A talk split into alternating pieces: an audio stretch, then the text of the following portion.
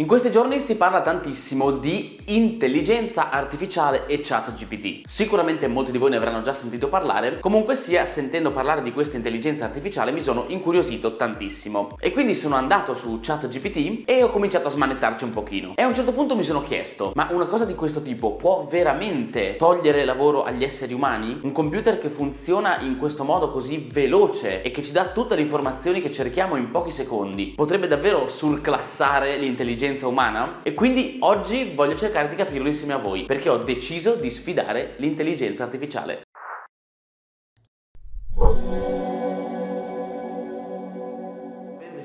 Ciao a tutti ragazzi, benvenuti in questo nuovo video. Io sono Victor, sono un ingegnere aerospaziale e divulgatore scientifico e oggi voglio fare un esperimento molto particolare. Prima di cominciare però, se non sei iscritto a questo canale non dimenticare di iscriverti e ovviamente di attivare la campanella delle notifiche per non perderti tutte le novità. Come dicevo all'inizio, ho sentito parlare parecchio dell'intelligenza artificiale in questi giorni, se ne sente di tutti i colori. Questo ChatGPT sembra veramente il santo graal delle risposte, ogni cosa che gli chiediamo ci fornisce la risposta corretta. E a questo punto ci sono due fazioni di persone: da una parte chi pensa che questo sia un'ottima cosa e che il progresso dell'umanità debba necessariamente andare verso quella direzione, e chi invece non è molto d'accordo perché pensa che questo non farà altro che togliere lavoro e occupazioni agli esseri umani. E addirittura c'è chi immagina uno scenario utopico all'interno del quale l'intelligenza artificiale supererà l'intelligenza umana e comanderà il mondo o qualcosa del genere. Alla fine di questo video vi dirò anche la mia, vi dirò cosa ne penso, anche al netto dell'esperimento che stiamo per fare, perché se è vero che l'intelligenza artificiale può sostituire il lavoro umano, allora potrà sicuramente sostituire anche quello di un ingegnere aerospaziale. Oggi sono qua per capirlo. L'idea di oggi è semplicemente quella di prendere un esercizio da un mio libro di testo, risolverlo insieme a voi e poi farlo risolvere anche a ChatGPT. Gli obiettivi sono tre. Numero uno, vedere se l'ingegnere aerospaziale e ChatGPT giungono allo stesso risultato. Numero due, vedere chi fra me e l'intelligenza artificiale raggiunge il risultato corretto. E infine voglio anche vedere quanto tempo ci impiego io a risolvere l'esercizio e quanto tempo ci impiegherà ChatGPT. Ma cominciamo subito. Per l'esperimento di oggi ho scelto la meccanica orbitale, che è una delle mie materie preferite. Prendo un esercizio a caso, relativamente semplice, anche perché non possiamo stare qua una vita, tipo questo. Dobbiamo stimare il delta V totale necessario per un Hohmann transfer dalla Terra a Mercurio, assumendo che partiamo da un'orbita circolare attorno alla Terra a 150 km dalla Terra stessa e arriviamo in un'orbita esattamente uguale attorno a Mercurio. Inoltre possiamo presupporre che i due pianeti orbitino attorno al Sole sullo stesso piano. Bene, questo è un esercizio abbastanza basico che però non è né troppo semplice né troppo difficile. Innanzitutto cominciamo con lo scrivere qualche dato che può esserci utile. All'interno dell'esercizio tra l'altro ci viene detto di considerare i dati in una tabella che c'è all'interno del libro. Ovviamente quando lo faremo fare all'intelligenza artificiale daremo in pasto tutti i dati, anche perché non sa di quale libro stiamo parlando. Bene, procediamo. Sono armato di pennarelli. Una miseria. Allora, questo qui è il nostro Sole, ma si vede? Non so se si veda, lo coloriamo un attimo. Dopodiché abbiamo la Terra qua e infine abbiamo Mercurio qua. Questo disegno è terribile, ma va bene lo stesso. Quello che dobbiamo fare è andare da un'orbita circolare a 150 km dalla Terra e arrivare a un'orbita circolare a 150 km verso Mercurio con un Hohmann transfer. Bene, dicevo, scriviamo un po' di dati che ci possono essere utili, come per esempio la distanza di Mercurio dal Sole, 57,91, poi la distanza della Terra media ovviamente dal Sole, che è 149,6 milioni di... il parametro gravitazionale del Sole, chilometri cubi sul secondo quadro. Dopodiché possiamo scrivere il raggio della Terra, diciamo il raggio medio, 6.378 km, e il raggio di Mercurio, che è uguale invece a 2.440 km. Dopodiché possiamo scrivere anche i parametri gravitazionali della Terra e di Mercurio.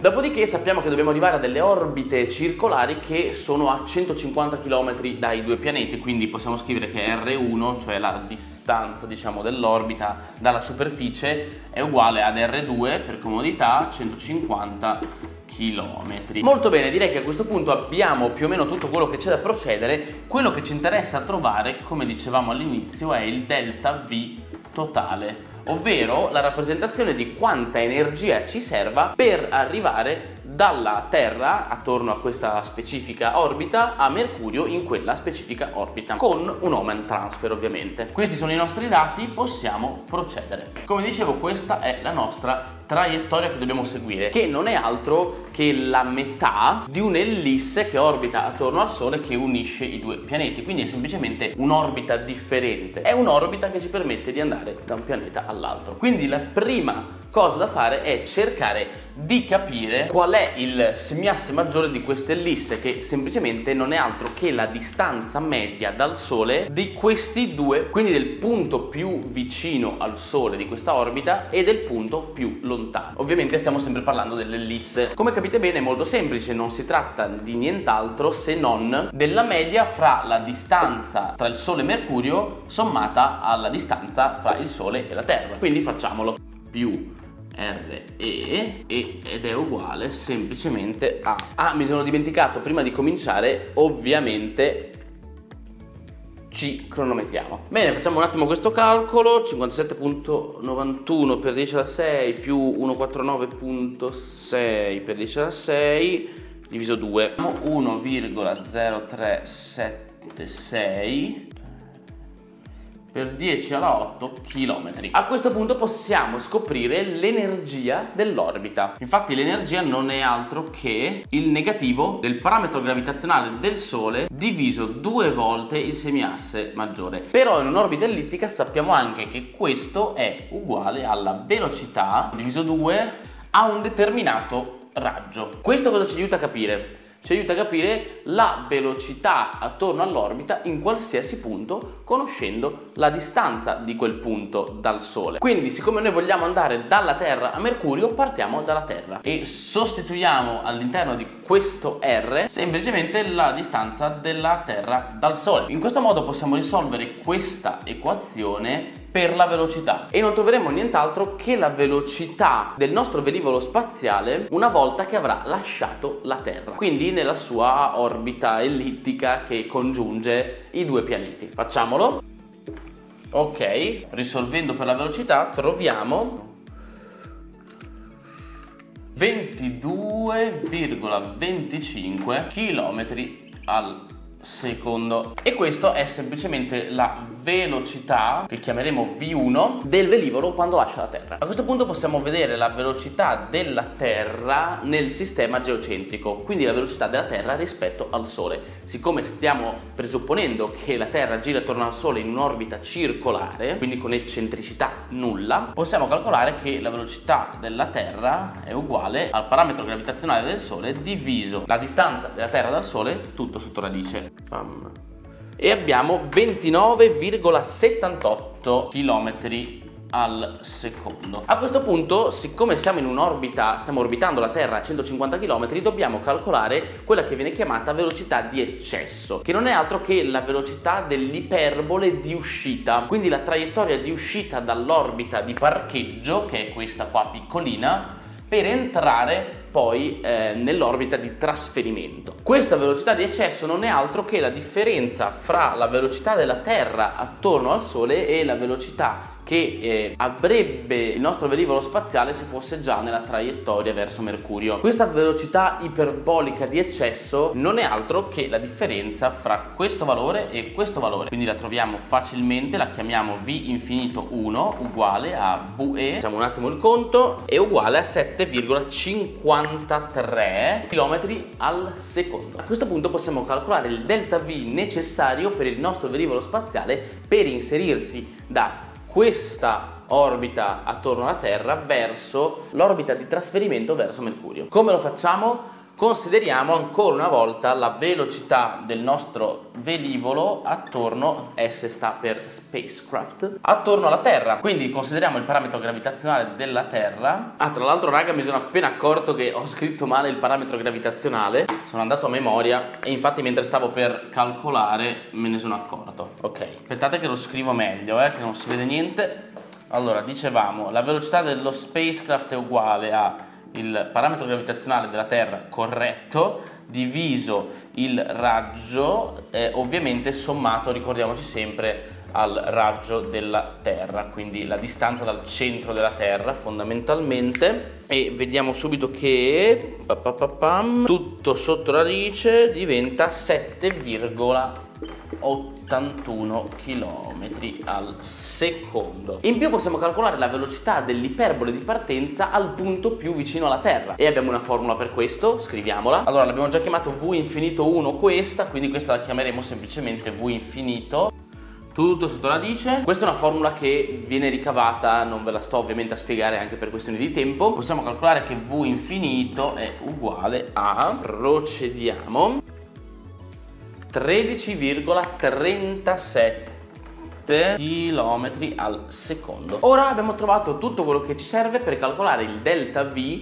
che serve per partire, che non è altro che la differenza fra questi due valori, 5,56 km a secondo. O meglio, possiamo scrivere qui sotto che il delta V1 è uguale a, dicevamo, 5,56, che sembra anche un valore più o meno ragionevole. Bene, ora passiamo alla seconda parte, quella parte dove arriviamo verso Mercurio, perché adesso abbiamo applicato il nostro delta V1, siamo entrati in questa traiettoria e a un certo punto dobbiamo arrivare verso Mercurio e, come dire, anche parcheggiarci, anche perché sennò passeremmo vicino a Mercurio e boom, voleremmo via. Torniamo a queste formule qua perché ci può tornare utile. Qua adesso dobbiamo calcolare la velocità che il velivolo spaziale ha quando sta arrivando verso Mercurio, in questo punto qua. Quindi ora in questa formula, anziché inserire il valore della distanza media della Terra dal Sole, inseriamo quella di Mercurio. Andiamo a fare il calcolo. Bene, cancelliamo un po' per fare un po' di spazio, anche perché ora questa formula non ci servirà più, e vediamo che la velocità del nostro velivolo spaziale all'approccio con Mercurio è di 57,53 km al secondo. Ha senso che sia più alta di V1 perché qui siamo molto più vicini al Sole. A questo punto possiamo calcolare anche la velocità di Mercurio attorno al Sole, quindi rispetto al Sole. Stessa cosa che abbiamo fatto prima, parametro gravitazionale del Sole diviso la distanza media di Mercurio dal Sole tutto sotto radice, 47,87. Anche qui abbiamo la nostra velocità di eccesso, la nostra velocità iperbolica in eccesso, che in questo caso non è la velocità che abbiamo quando stiamo partendo da Mercurio, ma è la velocità che abbiamo nella nostra iperbole di entrata nella traiettoria verso Mercurio. Sto dicendo un sacco di cose, so che sono molto complesse. Se vi interessa sapere di più di meccanica orbitale, volete approfondire un po' di questi concetti, fatemelo sapere nei commenti. Faremo una rubrica dove spiegheremo tutta la meccanica orbitale. Bene, come prima possiamo fare il calcolo sapendo semplicemente che V2 meno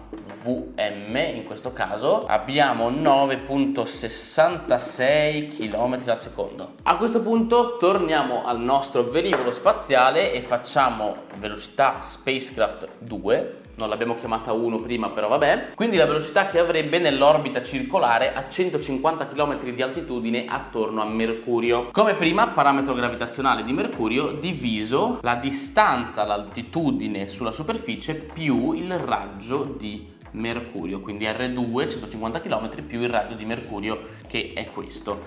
Tutto sotto radice, facciamo un bel calcolo. Abbiamo 2,91,6 km al secondo. A questo punto possiamo calcolare anche la velocità nel punto più vicino alla Terra della nostra famosa iperbole d'ingresso, come abbiamo fatto nel passaggio precedente. La richiamiamo V infinito e sappiamo che è uguale a V infinito quadro più 2 volte il parametro gravitazionale di Mercurio diviso la distanza da Mercurio del nostro velivolo spaziale, o meglio dal suo centro. E tutto questo, tac, diventa 10,5 km al secondo. A questo punto, come abbiamo fatto nel passaggio prima, il delta V2 non è altro che la differenza fra questo valore e questo valore qui. Facendolo vediamo che il risultato ci porta ad un glorioso 7,59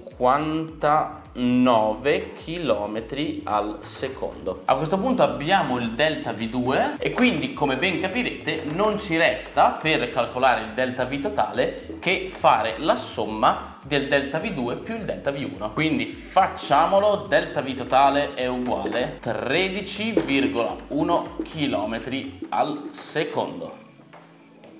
Esercizio risolto, speriamo. Fermiamo il tempo. Bene raga, ci abbiamo messo 25 minuti e 19 secondi. Ci sta. Secondo me a risolvere questo esercizio ci vuole molto meno. Però sono stato qua a fare il disegnino, la lavagna, cancellare da un passaggio all'altro, a spiegarvi anche un po' di concetti basilari. Quindi insomma 25 minuti direi che è più che onesto. Ma ora veniamo alla parte interessante. Quanto ci metterà ChatGPT a risolvere l'esercizio? E soprattutto, arriverà al mio stesso risultato? Ah, premessa ragazzi, io non so se questo risultato è giusto, perché non ho ancora guardato il risultato finale del libro. Solo alla fine, quando avremo entrambi i risultati, prenderemo il manuale delle soluzioni e vedremo chi ha ragione. Andiamo a sfidare l'intelligenza artificiale. Bene raga, ho scritto il problema su ChatGPT, o meglio sono su Playground di OpenAI, che in realtà funziona sullo stesso identico codice di ChatGPT. Non sono simili, sono proprio identici, sono uguali, è la stessa macchina. Bene, eccoci qua, come dicevo ho scritto il problema esattamente uguale a quello del libro. Mi sono assicurato di mettere i dati precisi all'interno del problema, perché ovviamente il computer non sa qual è la tabella a cui si fa riferimento all'interno del libro. Quindi semplicemente stimiamo il delta V totale per un Hohmann transfer dalla Terra a Mercurio, presupponendo un'orbita circolare di partenza a 150 km di altitudine e un'orbita di arrivo circolare esattamente alla stessa altitudine. In più consideriamo che i pianeti abbiano delle orbite circolari attorno al Sole, che siano sullo stesso piano e che abbiano un raggio, quindi una distanza dal Sole, uguale al semiasse maggiore dei pianeti. Non so se mi convince la questione orbita, perché gli stiamo dicendo che è circolare, però gli stiamo dicendo anche il semi-major axis dei pianeti attorno al Sole. Possiamo specificare così. Ok, va bene, dai, proviamo così, poi magari proveremo anche con un altro metodo, con un altro modo di porgli il problema. Adesso gli ho specificato di considerare i semiasse maggiori delle orbite dei pianeti attorno al Sole come raggio dell'orbita circolare. Quindi mi sembra abbastanza preciso. In più gli ho dato anche i numeri. Insomma raga, fra un po' gli do anche la soluzione, facciamo prima. Fate gli scherzi raga. Partiamo e vediamo che cosa combina. Vai. Merda. Non ci credo. Mi ha già risposto.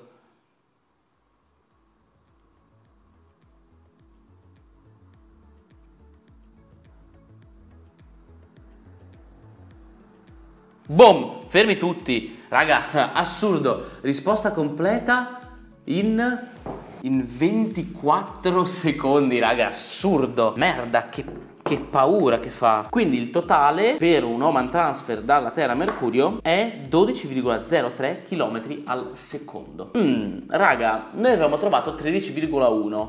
Allora, innanzitutto mi fa paura che abbia trovato la soluzione in così poco tempo e che abbia anche espresso le formule che ha trovato. In secondo luogo, però, abbiamo due risultati diversi. Non così diversi, anche se un chilometro al secondo di delta V è abbastanza importante. Siamo lì, il tutto in 24 secondi. Noi ci abbiamo messo 25 minuti, lui ci ha messo 24 secondi. A questo punto ragazzi non ci resta che fare una cosa, andare a vedere chi ha ragione, e la soluzione la troviamo nel manuale. Dov'è che era il problema? Qua, bam, eccolo qui.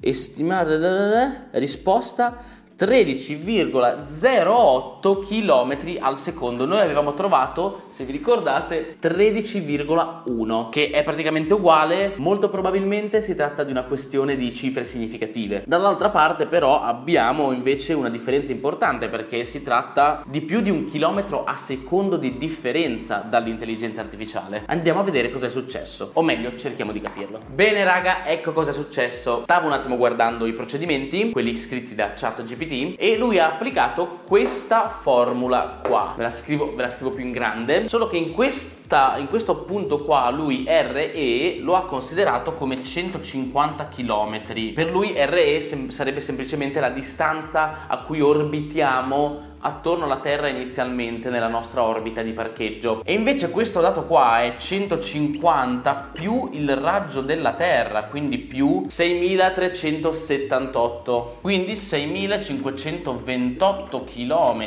Ha fatto anche un altro errore raga, l'ho appena visto. Qua non può considerare il parametro gravitazionale della Terra, perché qua sta considerando che in questo caso è il 149,6 per 10 alla 6 km, cioè per lui questo dato qua è quello che noi abbiamo chiamato RE, ovvero la distanza media della Terra dal Sole. Quindi qua ci serve il parametro gravitazionale del Sole. Vediamo se viene ora. No, questa formula è proprio sbagliata. Devo essere onesto, non capisco da dove l'abbia ricavata. Sicuramente c'è un procedimento dietro, però il punto fondamentale è che alla fine della corsa la nostra intelligenza artificiale ha sbagliato. Ha utilizzato una formula non corretta, tra l'altro utilizzando dei dati che non vanno bene, perché non possiamo considerare come distanza dalla Terra semplicemente l'altitudine dalla superficie, ma dobbiamo considerare il raggio della Terra stesso. Insomma, nelle formule c'è qualcosa che non mi torna, ma potrebbe tranquillamente essere una derivazione matematica finale di una serie di procedimenti. Ciò nonostante rimane il fatto che il risultato finale sia sbagliato e quindi molto probabilmente c'è un procedimento che non sta funzionando come dovrebbe. Conclusioni finali. Bene ragazzi, secondo me questo esperimento ci fa capire che l'intelligenza artificiale è sicuramente utile, ma che non sostituisce assolutamente dei lavori che svolgono gli esseri umani, soprattutto quando si tratta di lavori ad alta competenza, come può essere quello dell'ingegneria aerospaziale. Non solo questo, ma se consideriamo le cose per cui ChatGPT ci può essere utili, scrivere un copy per un nostro post su Instagram, scriverci un post per un advertising su Facebook, sicuramente manca di due parti fondamentali, che sono la creatività e soprattutto la capacità di riconoscere i propri errori. Infatti ChatGPT non è in grado di formulare risposte alternative. Una volta formulato quel risultato non è stato in grado di capire di aver sbagliato e non è stato neanche in grado di correggersi e di provare un altro procedimento. Tra l'altro ho provato anche a cambiare un po' le parole del testo e mi sono arrivati dei risultati ancora più assurdi. Quindi la mia personalissima opinione sulla questione è che ChatGPT è utilissimo, io lo sto usando molto, però non si tratta di niente di più che un bot molto avanzato. Metto le mani avanti dicendo che però non sono un esperto di intelligenza artificiale, non me ne intendo, però se l'argomento vi interessa sarò super felice di approfondire. Quindi fatemelo sapere nei commenti. Bene ragazzi, il video di oggi termina qui. Ingegnere aerospaziale 1, intelligenza artificiale 0. Questo video è stata una figata pazzesca, mi sono super divertito, quindi la prossima volta a cosa sfiderò ChatGPT? Fatemelo sapere voi nei commenti. Detto questo io vi saluto, ovviamente non dimenticate di lasciare un bel like a questo video e di iscrivervi al canale se non siete ancora iscritti. Qua è Victor, passo e chiudo e noi ci vediamo la prossima volta con un altro video. Ciao!